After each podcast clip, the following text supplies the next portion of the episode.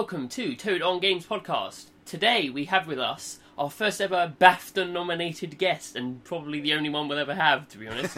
um, it's Grant Kirkhope. Hello.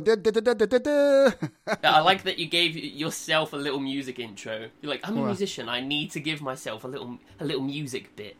yeah, I think it's obligatory. You just get used to writing little, little, you know, kind of win, little win fanfares. It just accompanies your life now. Just kind Yeah. of, it just goes on forever. So yeah, I, I have to do it. It's obligatory. Um, I'm sure Grant needs no uh, introduction, but I'm going to give him one anyway. So he worked with Rare for many years, composed many video games that you would have loved: Banjo Kazooie, Donkey Kong 64, Viva Pinata. Moved on to do Yooka-Laylee, Mario and Rabbids. Stellar stuff, I would say, and Yeah. hopefully everyone else would agree. Um, I think you have a very sort of unique sound to your soundtracks as well, because when I first saw Mario and Rabbids announced, I was like, "Is that is that Grant Kirkhope music?" Like I actually clocked it Wow. before before, and I was like, "Yeah, I think that's Kirkhope." That was. Yeah, I guess like you know, I think all composers like to think they've got their own signature sound. You know, Yeah. that you can pick it out. Um, I, you know, I guess I'm not convinced I've got one. I mean, if I have, it's by complete accident. Um, it's a bit like you know when you hear like Brian May play the guitar from Queen, you always know it's him just because Yeah. of the way. All right, Eddie Van Halen, like I can tell there because I'm a guitar player, right? I can tell them without even knowing they're on the track. It's just because they got like a way, this the way they pick certain notes or certain chords and stuff. And I guess for me, I suppose it's probably because I use the same old chords over and over again. Nothing's changed in the last 22 years. And it just people have got so used to it. It's like, oh, God, that's him again, you know. So it's nice to think I've got a bit of a recognizable thing. Um, but, you know, it's probably by accident, really. I don't think I'm. I'm not, I don't think I'm really a kind of intelligent composer. I'm not. I'm not like that really. I'm a bit, bit of a mess. I'm a bit of a mess around until it gets right, sort of thing. You know. So yeah, lucky really. I think if people had to name like a few composers, you're one of the names that would come up. You're going to say otherwise, but I think if, if people had to name like three or four composers, I think you're one of the ones that they'd come up with. You know, I sort of don't like to think that sometimes because I think that I hate all that ego nonsense. I don't, you know, I don't like it, and I'll try to be the kind of just a bloke that writes tunes now, now and then. You know, so it's very flattering that if people think that, and it, obviously it's, it's hugely humbling, and I, I mean, it's, it's so nice for people, for people to think that. But um, you know, I don't know, that stuff just gets me a bit like flustered. That's a word I can't think of what the word is, but you know what I mean, that kind of thing. Yeah. Well, that's because you want to remain humble, and also, I suppose, that puts a fair amount of pressure on. If if people are like, oh yeah, Grant Coco, we know him. He's working on this. It's safe. Yeah, it's just expected that you write great stuff, and I'm, you know, I, I, I'm sure I don't write great stuff all the time. I'm positive. I'm sure I don't. You know, it's just you just do your best, don't you? So, um, it's gone all right so far, but you know, tomorrow's tomorrow. It could be dreadful tomorrow. I think that as a composer, you never know how it's going to go until it's really out there. So you write your stuff, and then you might be waiting a couple of years to get it out the door before somebody hears it, and then you have to, you know, cross your fingers hope people like it. Because I think you know, audiences can be really fickle. They can like you one minute and not like you the next. I mean, I've seen lots of great composers be, you know, complete flavor of the month and then gone the next day. You know, um, so I'm, I'm I never for for one minute take it for granted. So I always try super hard to be to write my best stuff. But I guess it might just be crap that day, and that's it. You know, what do you do? You do your best, don't you? Yeah. Is there is there anything in particular that you don't like of yourself? Then do you listen back to some of your own music and go, ah, Uh, you know, I think that I'm only ever really sort of seventy five percent happy with what I do. That's creative people in general, really, isn't it? Yeah, I think you're right. I think when I listen to John Williams, I kind of go, my God, he's so brilliant. Like, he's forgotten more than I'll ever know about composing. And so, because he's my idol, I listen to his stuff all the time and just, you know, just sit there and just like quake in his greatness and how I can't, I just how I just can't write stuff like that. And I try super hard to get to that standard, but you know, I never, I'm never going to get there. You know, um, so it's just, you know, I, I, I sort of call it like that curse of aspiration that you always aspire to be something better Hmm. No matter what you do, um, you always want to be better than you were the last time. So, you know, it, it's a it can be a, a hard cross to bear that sometimes. My wife's constantly going, "Oh, you're so miserable all the time because you're just moaning about your music all the time." You know, she gets pissed off with it. And my kids are like, "God, Dad, you're just so miserable," you know. Um, and so, I guess that's that is that curse. Like, if you you never seem to be happy, you never seem to get to that point where you think you can kind of go, "Oh yeah, you know, I'm quite good, me." You know, I never get to that point. So Yeah. I'm always thinking, I could have done better there. I could have done better with that bit. That theme's not great. You know, you never, you know. So I think that, like you say, I think most creative people do end up thinking that they're crap most of the time. Yeah. You know, I'm sure even John Williams listens to his own work and goes, ah, that bit was crap. I'm sure he does the exact same thing. Well, uh, probably, but I mean, you know, I, I just obviously I can't imagine that, but I, I bet he does. Um, you know, so uh, it's one of those things, isn't it? It's one of those curses you just can't get rid of. Yeah. So, as far as I am aware, your first composition for when you started at Rare was like 1996. Was 95. Killer Instinct? Or at least you performed on it. I'm not sure Yeah. if you composed, but. Yeah, yeah. So like when I first got there, it was like October '95. So my first sort of jobs were I played a bit of guitar and uh, trumpet on KI2 because Robin Beanland's my good good friend of mine for years before we worked at Rare. We both worked, played in rock bands in Yorkshire, so I knew I knew him for, for very well. So I did that first, but at the same time I was doing I was converting Dave Wise's music from uh, Diddy uh, Diddy Kong's Quest at Donkey Kong Country 2 to work on the Game Boy. So that was my very first task. Do the guitar and trumpet on Killer and uh, convert Dave Wise's tunes to work on the Game Boy. That was my first thing. Uh, so, how did you get in with Rare in the first place? Did you apply, or. Yeah, no, no, I applied. So, like, as I said before, me and Robin Beanland used to play in rock bands in North Yorkshire where we lived. He lived in Leeds. I guess that's West Yorkshire. So, well, anyway, and I lived in, Har- in Knaresborough. So, I mean, each other through bands for years. And so we ended up playing in a band together. And then um, he's a keyboard player. He, one day, like, he, announced that he'd got a job. I was like, what? Like, no one I knew got a job. We all just played in bands and sound on the dole, you know, most of the time. That was what we did. And I've been, I've been doing that for nearly 11 years, like from leaving university till, till 33. That's all I've done, really. Uh, so, um, and then he said, oh, "Yeah, I've got a job at Rare. I'm writing music video games." I was like, "What? I didn't. People do that? You know, I didn't even know that was a thing. You know." Um, and I played a ton of video games at the time. I just never thought about it. Um, he said, "Yeah, I'm off." So off, off you went. And so at that point, I was like, you know, I was still doing my kind of playing in pub rock bands. I played, I played in some bigger bands too that did all right, you know. Um, but I was kind of on my pub rock phase, you know, Right. uh, in playing in like dreadful stuff. Uh, like so, and he said to me, you know, Grant, you've been on unemployment benefit for like I don't know how long, nearly eleven years. Don't you think it's time you, you maybe got a job? And I was like, what? A job? I mean, what's that? you know?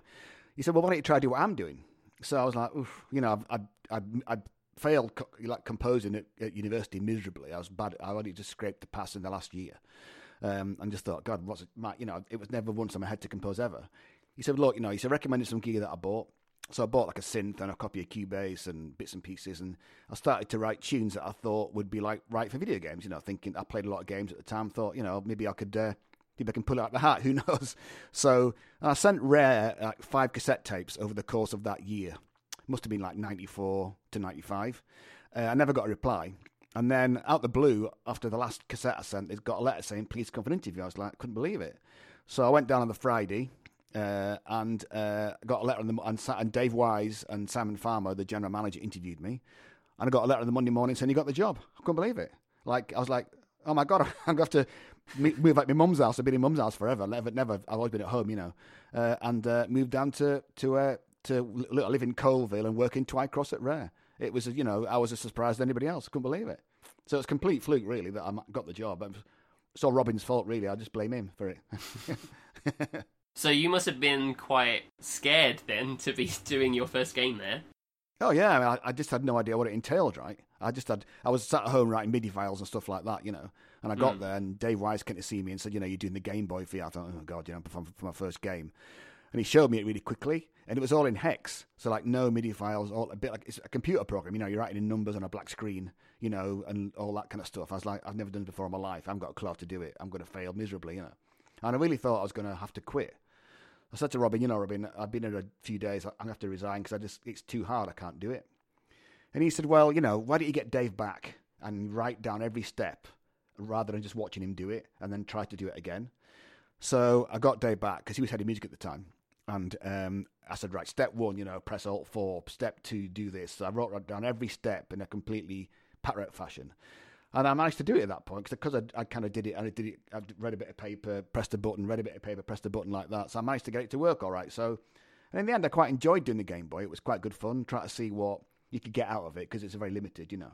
Um, and uh, and Dave's music was great on DKC too, really good tunes to kind of work with. So uh, yeah, that was that was my first experience of it. And then after about a few, I guess a couple of months, uh, Graham Norgate was doing um, Blast Corps and Goldeneye at the same time, and he said, "I'm really busy with Blast Corps. Do you mind taking over Goldeneye?" And I was like, "Geez, you're joking? I'd love to take over Goldeneye." So um, so it was agreed that I did Game Boy in the morning, and then I did Goldeneye in the afternoon, and that's how it worked out. I did that That is my daily routine as well. Game Boy in the morning, GoldenEye in the afternoon. yeah. That's right. Perfect. so there was Project Dream, right? Right. Yeah. And that got cancelled, and that got revamped into Banjo. Did you do that before GoldenEye? Was that happening before? No, GoldenEye? that was after. No, no, that was after. So I did, I did GoldenEye for probably about uh, maybe not quite a year, um, and then it was uh, Tim Stamper, the guy ran the company with his brother Chris Stamper. He, the two brothers had, had, their own games, and Tim's own game was Dream, and it was always a bit of a special thing. Tim's own game because Tim's own game used to be the Donkey Kong series, but he did the first two, then took the team off to do Dream, and left DKC three to somebody else to another team. So, and Dave was doing the music for Dream, uh, and then um, one day uh, Tim. Uh, one night it was actually like a, maybe like eight thirty at night. I was sat in my little room, and there was a knock at the door, and, and Chris Stamper brought in um, a lot of Japanese blokes. I didn't know who they were. Actually, it was Mr. Arakawa. I didn't know at the time. Uh, it was a, quite a bit of a big deal, really. Uh, and he said, "Yes, Grant. Uh, so uh, can you play some music for us, please?" I was like, "Oh my god, I'm going to get fired any any minute now. You know, I'm so bad." Um, so I played my kind of uh, GoldenEye tunes, and they all kind of had a little chat and then left. I thought, "Oh, that's it." And then the next day, uh, Tim came in with a, this young bloke. I didn't know who he was, and, and this and Tim sat on the floor, and this other lad sat in the chair. And I was thinking, oh god, this must be so important because if Tim's on the floor, who who on earth is this bloke sat in the chair? You know, just to play some tunes. Grant, I was like, oh, I'm getting fired for definite. You know, um, so um, play some tunes again, and then Tim said, right, so yeah, we like that. So uh, we'd like to come and work on Dream now. And I was like, my god, this is a big game. You know, I was so I, I said, well, oh yeah, I said, well, uh, of course, Tim, I'll. You know, when I finish GoldenEye, I'll come across. No, no, no you're done with GoldenEye now. Dream. That was it. I just oh. had to pack. It was like that was it. I was like, oh, okay. So I was off GoldenEye. I hadn't finished it. Moved across to the to the block that the the Dream team were in, and uh, started working on Dream. And then Dream was like it was originally on the SNES. It was a bit like a Zelda RPG thing, really. It was a cool game, um, and then it kind of switched across to the N64 and became 3D. Mm-hmm. And it was a big kind of scrolling big thing uh, not scrolling, sorry, big kind of open world, you know, walk around thing. And there's a really, really kind of elaborate system where you could stretch the floor to any shape with the polygons, so you can make this really fantastic, elaborate uh, kind of back, uh, you know, landscapes. But the N64 couldn't run it, so we had real problems getting it to run. Uh, and then at that point, um, the Conker team were doing Conker's Twelve Tales, and they they were doing it the kind of Mario 64 route with big sort of textures on the floor, so you could you know you could do a lot more with the machine. So we were, all, we are all kind of trooped across to the Conker barn to see Conker, and it looked fantastic. We were all like, oh, God, our game's crap, and their game's fantastic. Uh, and then Tim was, right, that's it, we're changing it all. Uh, we're going to do a 3D platformer. we're dumping Dream, and we're going to start again. So we just basically started again. And we'd been working on it for a good year, probably a bit longer than that, actually. Uh, and then it was transferred into a platform game. And originally, Tim was keen to use animals because he liked using animals uh, for the characters. And a rabbit was originally going to be the main character, and then it kind of changed to a bear and then he got a, a, you know a backpack, and then it kind of it got handy to put things in, and then Kazooie got bored, and then that then it was, became Banjo Kazooie, and that was it. It was just like all that big change. So it went from being RPG to platformer, you know, within about a year when I was there, probably. Mm. And then I suppose GoldenEye and Banjo, you had those under your belt, and you was like, oh, I'm everything's everything's going well now. I guess it sort of was. You know, I I think sometimes when you're in a company like that, Rare was very insular. That's a right word. They didn't like any kind of interference from outside, so it was kept very private. Sure. We couldn't do any interviews. They didn't like doing interviews. Timmy so saying that we're not pop stars. We just make games, right? We don't need to do interviews. Let the games do the talking. You know, there's no point to have any contact with anybody. So it was very like that, and the teams were kept very separate too. Each team was in a different barn, and it had a coded key. He couldn't get into you couldn't get into somebody else's barn to see what they were doing. It was all very secret amongst the teams. Mm. It was it kind of encouraged that kind of friendly rivalry to try and better the other teams to do a better game than them. So it kept everybody on the toes, right? Um, so, but it was all good natured. Don't get me wrong. Um, but um, so you know, it was that it was that kind of place. So you know, GoldenEye was a very slow. It was a really slow burner. Like a lot of games come out these days and have a really massive spike at the start, then it kind of just fade away. At GoldenEye was opposite to that. GoldenEye sort of crept out and just slowly got word of mouth, and it got bigger and bigger and bigger and bigger. And no one was more surprised than we were really. Um, it got to that kind of massive level of like everyone was playing it. It was a big college game at the time, playing the college dorms in America, you know, on the mm. four player, all that stuff. And ironically, the, the, multiplayer was a bit that Nintendo and Rare didn't want. They thought it was a bad idea, and they told the team not to do it. Um, and the team did it in secret. And right at the end of the game, unveiled it and said, "Look, by the way, we've been doing this. What do you think?" And it got in the game right at the end. like you think that's amazing, right? Because that, that kind of multiplayer sold the game, really, didn't it? It's like you know one of the best. Yeah, that's what it's remembered for. Yeah, so that was uh, just amazing. Uh, and then Banjo did really well, but it came out late, so we didn't. You know, it was, it was quite a missed Christmas and came out the following summer. You know, so uh, that did all right. So you know, I don't think anybody at Rare had an ego at all. I think everybody just wanted to make the best games they could. Everybody felt really grateful to be there because Rare was a great place. The Stamper family were great bosses, great to all the staff. You know, it was it was one. It, I guess it was just like a magical place to be at that time. I guess that was a golden age of Rare around about that time. So, you know, everybody was, was super grateful to be there. We just wanted to make great games. So there was none of that kind of let's get wrapped up in how much, how many copies of games sold. Let's get on to the next one and make it even better. You know, so it's a bit mm. like that. So it's a great atmosphere to be around. You know. I mean, it helped that there wasn't like a massive publisher that was holding Rare in its hands. There was no massive amount of pressure. It was just let's make some decent games. Oh, it was decent and it sold well. Cool, let's make another decent game. Um, I think if it had been owned by like a gigantic publisher at the time, it would have been a very different setting. Yeah, I mean, Nintendo did own 49% of the company, but but the Stamper family still had the, the you know the, the, the commanding interest, so they could dictate what went on. But also, like Tim and Chris, and also Joel Hochberg, who was the American branch of Rare, uh, did a great job at sheltering us all from the kind of Nintendo fury. So you know, when Nintendo, you know, usually speaking, Rare games were late, uh, just because Tim would Tim wouldn't let it out the door till it was as perfect as it could be. Mm-hmm. Uh, and so, but we didn't know if Nintendo were like blowing a fuse, like where's this bloody game? You know, it's like you know, Tim would they he'd keep the, all the fire away from the teams. So we just kind of bumbled along happily, you know, making games, and didn't know whether Nintendo wanted to blow up the, the entire the entire place, you know, because they're so mad at the game being late. Um, so yeah, we kind of got sheltered from that. But the rare thing always was, you know, let it out, put the game out when it's good, and not until. And if it takes a bit longer, tough luck. I think when you've got like a publisher and shareholders breathing down your neck, they've got quarterly budgets to to fulfill and all that nonsense they have to kind of deal with. Like at Rare, there was none of that. It was a family-owned place. I guess a bit like Ubisoft, really. Ubisoft like a family-owned place, right? They put the games out when they're ready, um, most of the time. You know, so I think that um, that was great for us. And I remember we had a massive, we had a big meeting at the E3 um, it was the, the it was a, this E3 before Banjo was supposed to come out, so I guess it was like '98, maybe the June, and it's supposed to be out in Christmas that year. And we had a, a private meeting with the Banjo team and Howard Lincoln, uh, who was at that time number two in command at Nintendo America. He's mm-hmm. a very very scary man. He's, he was known for being a scary man, very quietly spoken, but super scary. And he just sort of sat down and said, "Yes, my name's Howard Lincoln. I'm uh, whatever his title was at Nintendo. Um, we have five billion in the bank and no debts." And that's how he started the conversation. And we went, oh, and we all sat there and just shut ourselves instantly. And he said, he said, guys, I just want to make it clear to you just how much we're committed to this Banjo Kazooie game, just just so you understand. And he said listed off this massive amount of expense had gone to, like 20 million in advertising. It was all locked in. No, it was no way they could take the money back. It was all spent. And we were all, he said, just, just, just so you know that, so the game's going to be out for Christmas, right? We're like, yes, yes, Howard. And we all knew there was not a cat in hell's chance of getting it out for Christmas. There's no way we could do it. Um, so he just, you know, we were all sat there pale face going, oh my god, he's going to murder us the minute he finds out. Lying to mum so that he can get told off later instead. I know. One of the guys, Graham Smith, there was so upset. He, he, he went back to the hotel and stayed in for the entire night. He was he, he was so nervous he couldn't walk out the door. Um, so uh, you know, we get back to the UK and, and Tim conveys the message that actually Banjo isn't going to make it. But um, we had that RC Pro Am Racing thing that, that we were doing at the time, um, which contained some of Rare's characters. Uh, and uh, they said, look, you know, we've got this instead. What about this? And Nintendo said, tell you what, put some Diddy, some Donkey Kong characters in the game, call it Diddy Kong Racing, we'll stick it out instead. And that's what happened.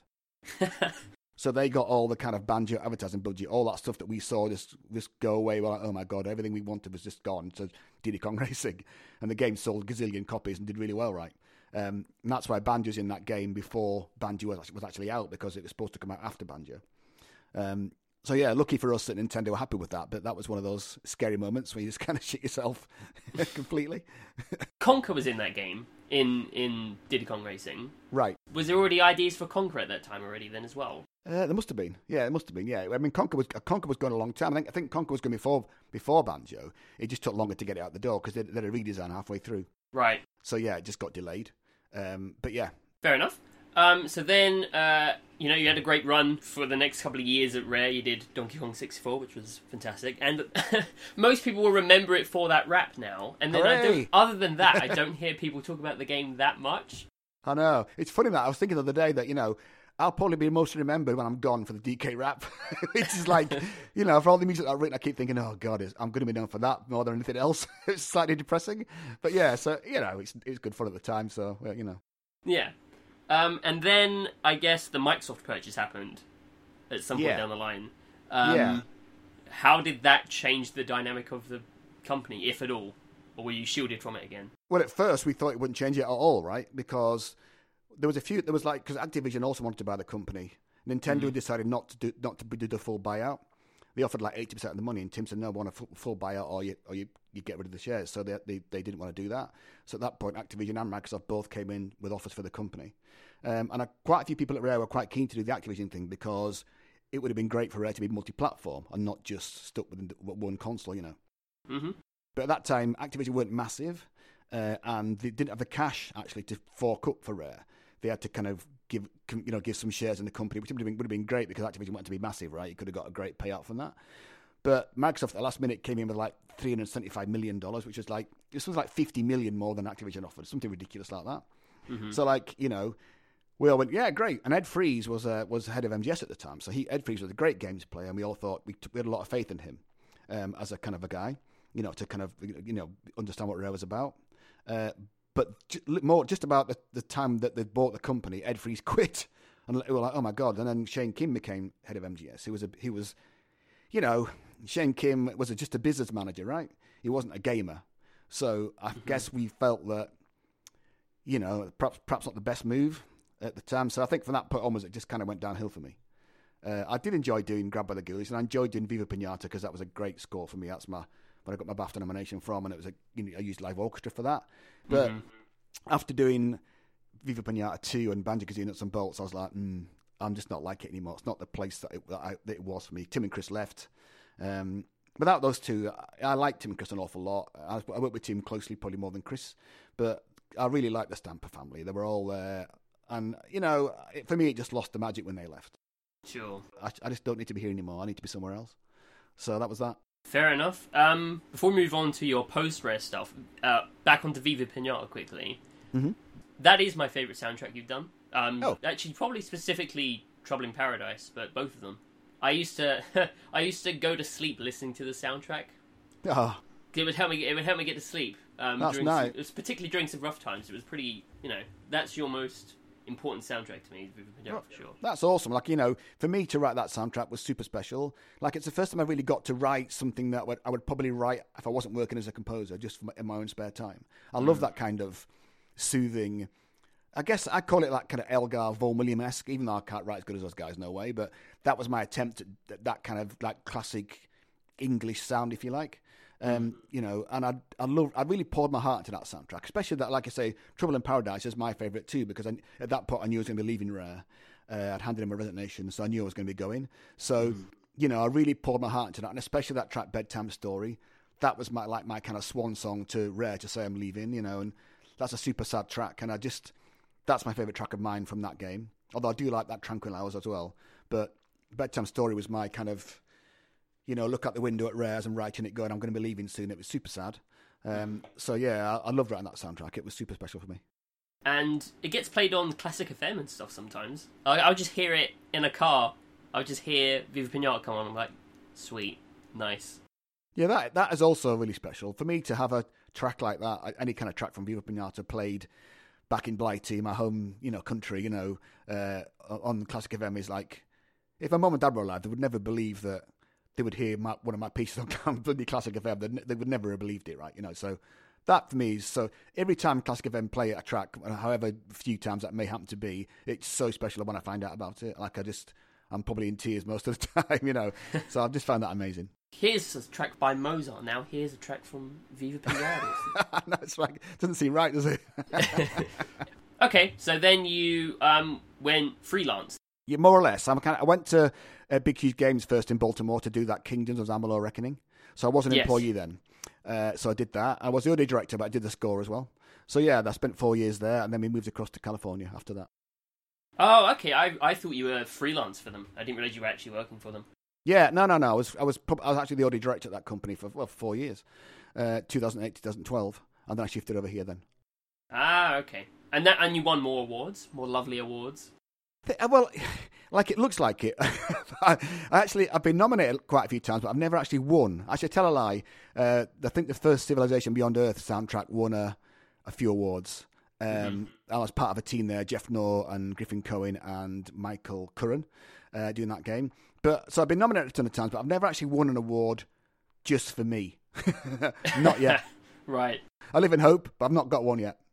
And then this is one. This is a game in particular I wanted to talk about. Um, Castle of Illusion, starring Mickey Mouse. Right. But we had like a brief conversation on Twitter about this game once. Um, okay. And its soundtrack because I'm I'm a big preservation person, both right. with video games and video game music and everything in general. And that soundtrack is, or at least was, just gone. You couldn't find it anywhere. And yeah. the game is now uh, unlisted, I believe, as well. Yeah, it is. Platforms. Yeah, it is. Yeah. Yeah, I guess that was like a friend of mine, Jeremy Taylor, who I knew from Harrogate years ago. He ended up working at um, uh, oh, who did it? It was uh, Sega Australia, was it? I guess must have been. No, not Sega. It was um, God, where was he? I can put maybe it was Sega Australia. I forget the name of the company. It's ridiculous, but anyway, so he was there, and he said, "We need a composer. Do you want to do it?" And we were friends. Said, of course, I'll do it. You know. Mm-hmm. So um, said, "Well, I want to use some of the some of the music from the original game, and then you can do some of your own stuff, mix it together." You know, I said, "Great, great fun." So, and they were planning on doing the. There's two more games after that first, wasn't there? Like, yeah, yeah and they were planning on doing all three of them. That was like oh. fantastic. Yeah, that was the plan, right? Uh, oh, I was like, oh, nice. this, is fan- this is fantastic because I really it was great fun. I thought the game looked fantastic. I really liked it. I thought it was great on iPad. Um, mm. And uh, but alas, when the game came out, they shut the company, uh, and that was it. It was gone. So I mean, I do have the files. Uh, some of them are. I put some of them on, on Sound sound. What's it called? SoundCloud. Yeah, they're they're on there somewhere. I put I could probably dig them out. Um, so yeah, so but yeah, that was it. It was very sad. I mean, I thought that was a I thought that was a good a great idea. Put that game on. I thought it looked great on, on the iPad. I think it worked really well. So I thought it was a I thought it was a really good game. I thought it was yeah. really decent. Yeah, me too. Yeah. I, thought, I couldn't believe that. But the thing was, I think at the time, right, it was that thing after the crash. Where I think that Australia, it was a really bad exchange rate. So it meant it was really expensive to have a company in Australia at the time because everyone everyone, you know, Australia managed to keep, they weathered the financial storm in 2008, right? They, they didn't get a crash like everybody else in the world did, but they didn't crash. So as it was coming back, they were pricey compared to everybody else in the world. So for Sega, I guess it was too much money to keep the team in Australia, so they closed the studio. Right. And that was that. That's a shame, really. And then I guess the licensing stuff is just because it's Mickey Mouse and corporate nonsense. Yeah, I even think Disney said to me that I couldn't put the tracks on my website. Mm. Um, which I kind of thought that was a bit daft. Like, what's it matter? You know, you know, it's not like you know people can rip them anyway. It doesn't make a difference. Yeah. But that's the way it was. So yeah, very sad that was. Yeah, that is a shame. Um, I really like that soundtrack. I thought it was really good. Um, oh, and I liked that game. Well, I like I like writing it. Like it's, it was nice to get to touch some of the original soundtrack and get some of my own stuff in there. And I love that kind of I love that kind of magical game. Right? I guess that's my favorite thing. I like that. I like writing magic stuff. That's my favorite thing, probably. Mm. So you know, it's great to do it. So yeah, it's a shame. Yeah, I didn't realize they were going to make the other ones. That would have been really great if they had remade the other Mickey Mouse games. Um, yeah, yeah, that was that was the that was the plan. Yeah. And then I suppose um, we'll move to the Yooka-Laylee. So I guess you would have been involved in the conversations very early on. Yeah, like even prior to that, we had a little, we had a, we had a, while all the guys were still at Rare, we had a little secret meeting, or they did. I was in, I was in America, but they had a little secret meeting in a pub in uh, I think Bur- I think Burbage was a place that they met. It was like that's where all good ideas start. of course, Burbage is a hot hub of hot, hot ideas, um, and uh, they met and we had, a, we had, the plan was to try and make another platform like Banjo Kazooie, and uh, we had a little demo actually on the iPad going. Uh, which kind of which basically did the stuff like that, but at the time it was wrong. Everybody, I was still at Big Huge Games, and um, the rest of the guys were still at Rare, and we just didn't have the time to do it, so it kind of just kind of fell flat and then it, re, it kind of resurfaced probably about a year or so later, probably. I can't quite think of the time the timeline. And um, Red had a, big, had a big round of layoffs, and they'd laid off like some pretty senior people, like Chris Sutherland, which was crazy because he's he's so fantastic. Um, it was the first time really that the core of the banjo team were available, and some of the guys actually quit Rare to do it. They left behind a stable mm. job to do this thing because they wanted to do it. So um, yeah, I guess, and because I had a reasonable Twitter following at the start, I could probably get the word out there quite fast. So it was it was handy that I'd built it up over the years by complete fluke again. So um, it made a good platform to try and let everyone know that we're, we're going to try and do it. And you know, were they interested? Was anybody out there, you know, th- think it was a good idea? Mm-hmm. We got such a positive response that it was like, well, let's do it. So Gavin Price, who was one of the designers on uh, Viva Pinata, and uh, other, I think Ghoulies too. I think probably. Um, he um, he was like he, he, him and his wife, right? While he was still at Rare, they'd, uh, they'd got a cake shop in in Burton on Trent. So Gav was used to like just business loans and paying wages and all that kind of crap that none of the rest of us were used to. So Gav's like, tell you what, I'm going to put it together. I'm going to find, found the company and I'm going to, I'm going to sort it. And really, without him, it would never have happened. Because the rest of us layabouts would never have sorted it out. Me, Steve Mayles, Chris Sutherland, Stephen Hurst, any of those guys would never have done it. It would have just been a complete disaster. But he was like, I'm going to do it. I'm going to sort it out. And, it, and off he went and did it. And like, wow, he's got a company. He's got some money. People can go and work at it. And I was still contracting. I'm not a member of the, I'm not a member of Playtonic. Yes, yeah. Uh, yes, but um, but you know, I'm a, uh, I guess I was an integral part at the start. Um, so that was it. So Gav said, "I was going to start, going to do a Kickstarter," you know, and that was it. And we really thought that 270 grand would probably do it, and you know, we might take a couple of weeks to get there, but you know, wouldn't it be nice? And then at that point, make the game, right? You know, and that was the plan. And then, of course, you know, that was gone in the first 40 minutes of the Kickstarter. It was ridiculous. Um, and, you know, 2.3 million pounds later, whatever it was, Yeah. it's like, oh my God, you know, at that point, you all completely shit yourself because you think, now, you know, we can't let anybody down now. We've got to make a good game, you know. Yeah, because it started off as a passion project, and that was like, oh, now it is a big deal. Yeah, I mean, like, I think, you know, when the reviews came out, some were a little bit tepid, and I kind of felt that was a slightly unfair. And you get people like Jim Sterling who give it a 2 out of 10. I mean, even if you hate the game, right, it's not a 2. If you hate the game, it's still a 5. It's still well put together. You know, and I guess people forget that you, you clearly got judged on a AAA kind of meter because they thought that the team had made Banjo Kazooie, which is true, but it's still an indie studio. I should probably say at this point that I didn't review it that positively. Well, I guess, but I guess uh, people's their opinion up. I kind of felt that you know, ten people really made the brunt of that game. They only staffed up towards again the last six months, say. So to bring out that game with that small team and to bring out what they did, you know, I think it's pretty. It was pretty. It was very, very well done.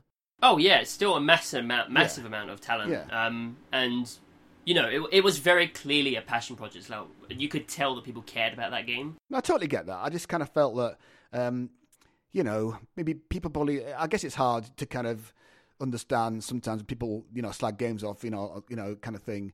No one sets out to make a bad game. It's not like any team does that, um, you know. And I think Yooka, I still think there's life in Yooka. Yeah, I think when you, when it gets onto the Switch, I think it have a new lease of life. And it did. It wasn't like it did badly. It did well. Um, you just we just kind of felt that some of the reviews were a bit like, you know, it's. Uh, the, you know, it was, it was almost like people hadn't played a platform like that for so many years they'd forgot what it's like to be frustrated by not knowing where you're supposed to go. And that was half the fun, right? I think Kazooie. You didn't know where you're supposed to go out, and you know, half the time because you didn't know where you were going. You know, um, I think people are unused to that, unused to that kind of camera thing. Um, but that big update they've just done, or it's about to come out, that's got tons of fixes in it. They've got a different camera system for people who want to play a different way. They've got a few arrows to point people where they want to go. You know, so I felt that some of the criticism was slightly unfair, shall we say? That's what I kind of felt. Um, I mean, they all tried super hard to make that the best it possibly could be. And like, like I say again, they, people forget it was a ten man team. Like most ten man teams can't produce that quality of game in that amount of time. It's too hard. It's only because the guys are so good at what they do, you know.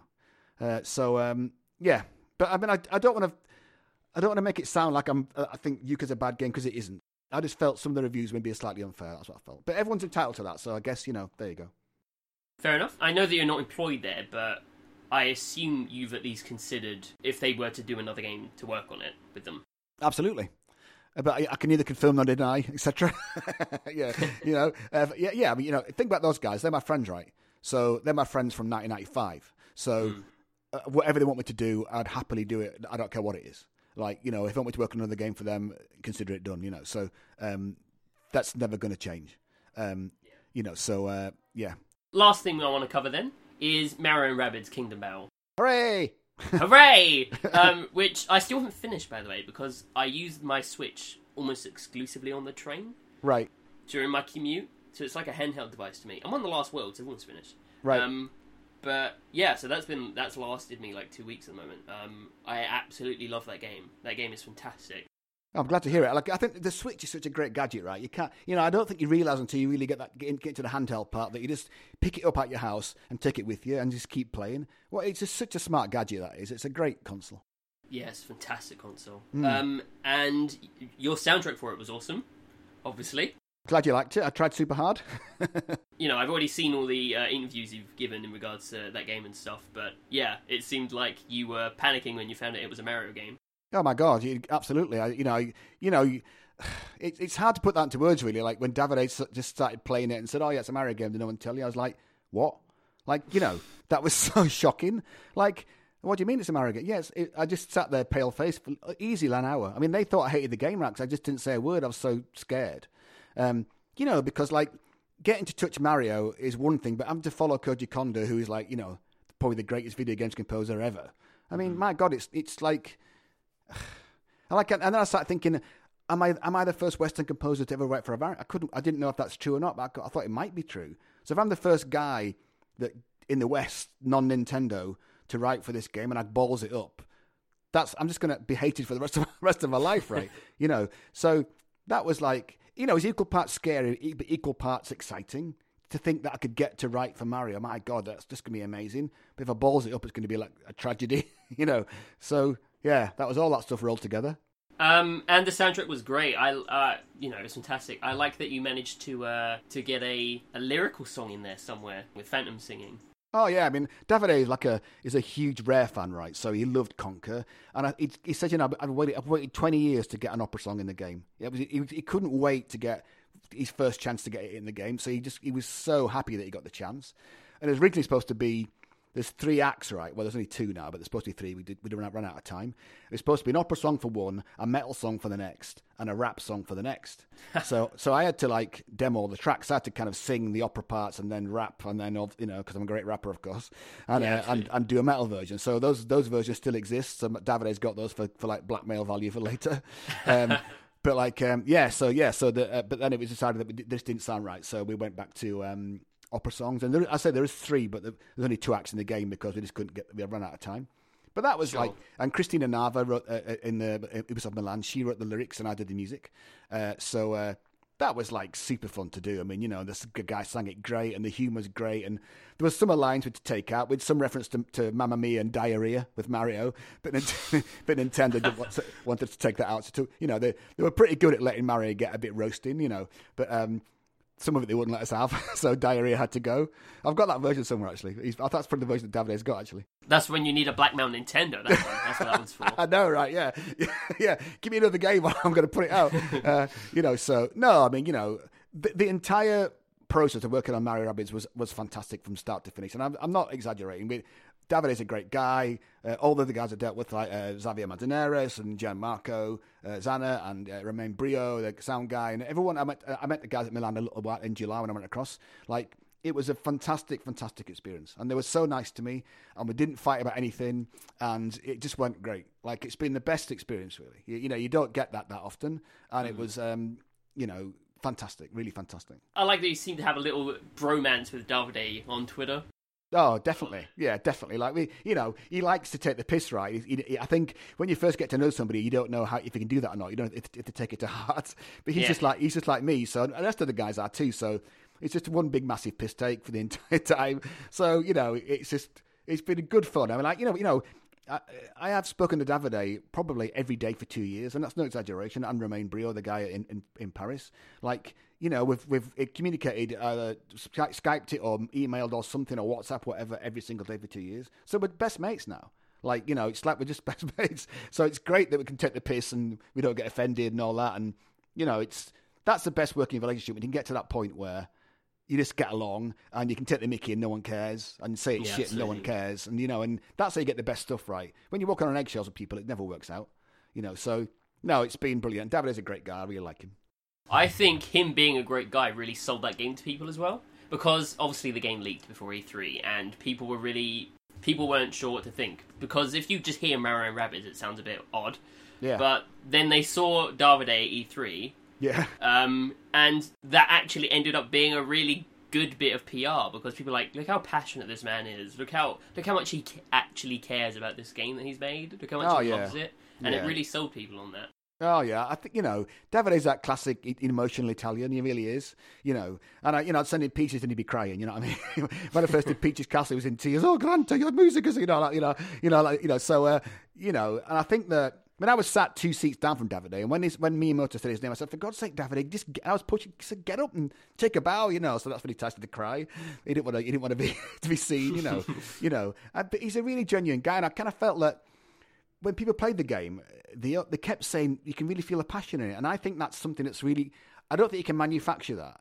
You mm. can't trying to be passionate when you don't feel it, and I think the yeah. entire team in Milan and Paris like really felt the passion for this game. Like I mean, as, like I did. Yeah, I think you you know getting to touch that property of Mario is so special that mm-hmm. you know those things don't come along that many times in life. You know, so everyone wanted to try so hard to make it as best they possibly could, and wouldn't take second best for anything. You know, and you know, that that just bled through the entire team, the entire thing, the entire game. It just it's there in every in every frame. You know, um, so I think that I guess people started to feel that, and I, you know, I think that's I guess like Banjo Kazooie, people can feel something, some kind of heart in that game mm-hmm. that you just you don't know you don't know why you can't work out how you got it in there, but it's in there, and it's just because everybody tried so hard. Everybody mm-hmm. had felt that. I don't know. I waffle on about this for hours about how you can work it out, but you know, it it was a special thing. So all of us felt that super special thing that oh my god, you know, for me especially, like Mario sixty four was like my my game. Right when I first bought, first worked at Rare, first bought an N sixty four. That was my first game played it to death, you know.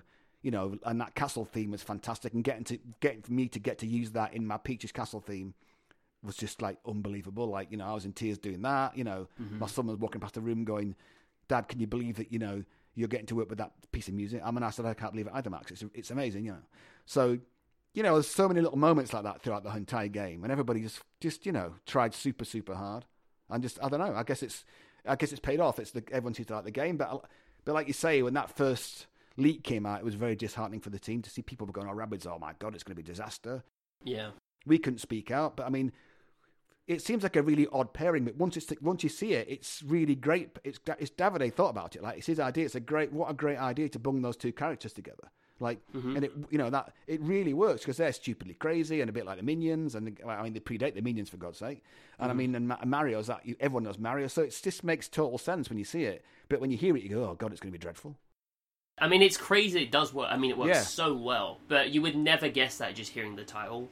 You never would, which is why people were so funny about it. Um, but it, yeah, it, it, so easily could have gone wrong. But oh, that game is amazing. No, no. When you go, it's a strategy game. What? It's a strategy game with Mario. Everyone's going strategy game with Mario and Rabbids, and it's got guns in it. Yeah. You know, no one. People think you're crazy, right? Um, but it's such. The the Rabbids bring such a level of stupid humour, like the Princess, you know, rabbit Peach with all the selfies and all. You know, it's just it's there's so much humour in that game, and Davide is a massive fan of the old rare humour, so he tried to get that in there. That's what he, he was trying to inject some of that old kind of rare style humour into the game, and I think mm-hmm. he did it. And it's like it's all over the place, right? And Nintendo said, you know, you, have got to break Mario. You, we can't do it, but you can. You know, within reason, obviously. Um, mm-hmm. You know, so um, yeah, who who would have thought it would have turned out like, like, it did? But at the start, I was just in panic, so I wasn't thinking about it. But you know, who would have thought it of all the things? I mean, hats off to David and the, and the guys in Milan who brainstormed it. Fantastic idea, really is. Yeah, it's now the best-selling third-party uh, game on the Switch. That's amazing, right? Yeah, amazing, amazing. Yeah. Um, and it deserves it. I, I would love to see that become a thing. I'd love that to become a franchise, um, which me, I think yeah. it deserves to. Because me too. Yeah, me. Amazing. Yeah. Oh yeah, me too. I'd love to do, do another one. Yeah, it'd be fantastic fun. You know, let's fingers crossed and wait and see what happens. You just never know with these things, do you? But I mean, um, you know, it's been received super well. So I don't know. Fingers crossed, eh? Yeah, fingers crossed for sure. Um, I am going to let you go. I'm going to quickly mention some of the things that you're doing. Uh, you're working on A Hat in Time and uh, Hex Heroes. Is there anything uh, well, else you're working on? Well, I've actually finished. I did those ages ago, right? They just take a long time yeah, to come out. Yeah, sure. Yeah. I, I, did two tunes on uh, Hat in Time, and I, I did uh, the score to Hex Heroes. Yeah, um, I'm doing stuff right now, of course, but of course it's that stuff you can't talk about. You know the way it goes. Yeah, of course. So yeah, but I actually was. I actually had a little bit of a break in the summer. I was kind of quite glad because I'd worked so hard on. I really had been seven days a week since last February. It just in fact mm. just the start of 2016 i started every day. And like it was a you know i guess it's that thing where I, I always thought i was infallible. Like when i was at rare i never once blinked. It was like yeah i'll get it done. Even when i was doing perfect dark and DK64 and banjo tooie at the same time i still i still thought yeah i'm i write fast no problem you know. So last year was the first time i kind of went oh i think i've taken on a bit too much. So i was doing like you know, Rabbids and Yooka-Laylee. I did the Ghostbusters game. I did um, that movie, The King's Daughter, Drop Zone, the game as well. So I had a massive year last year. And I guess I slightly shit myself, you know, you know. But I, I, managed to get it done. But the first time I kind of thought I'm not going to make it, and I never felt like that before. So I guess I've learned my lesson that I'm not infallible. That you know, I, everyone's got the limits. so yeah, not not to take on six projects at once. That's a good idea. Yes, perhaps not the best idea. So uh, yeah, so yeah, so right now I'm all right. So uh, I've just I've just sort of literally I've just sort of started again. I guess a couple of weeks ago on the next lot of stuff. So uh, you know, I should be talking about that hopefully soon. You know, fingers crossed, etc. Lovely stuff. I'm I am deeply looking forward to it. I shall let you go because you have a life. I'll let you go, but but thank you very much. This has been absolutely amazing, and I'm looking forward to hearing uh, some more of your work. Hey Ryan, thanks for talking to me. It's very kind of you to ask me in the first place. No, absolutely. This was this was great, and I'm sure other people will find it very interesting. All right, great stuff. Right, thank you for listening, everyone. Please make sure you subscribe. Please make sure that you listen to some more episodes. We have some more great guests coming up. We have Team Meat on, hopefully in the next episode, so that would be great too. You can support the Toad on Games podcast on Patreon at Toads Anime, which is the exact same place as my Twitter at Toads Anime. Sorry to grovel for money, but money is nice. And you can even, as a pledge reward, choose a topic for a future podcast.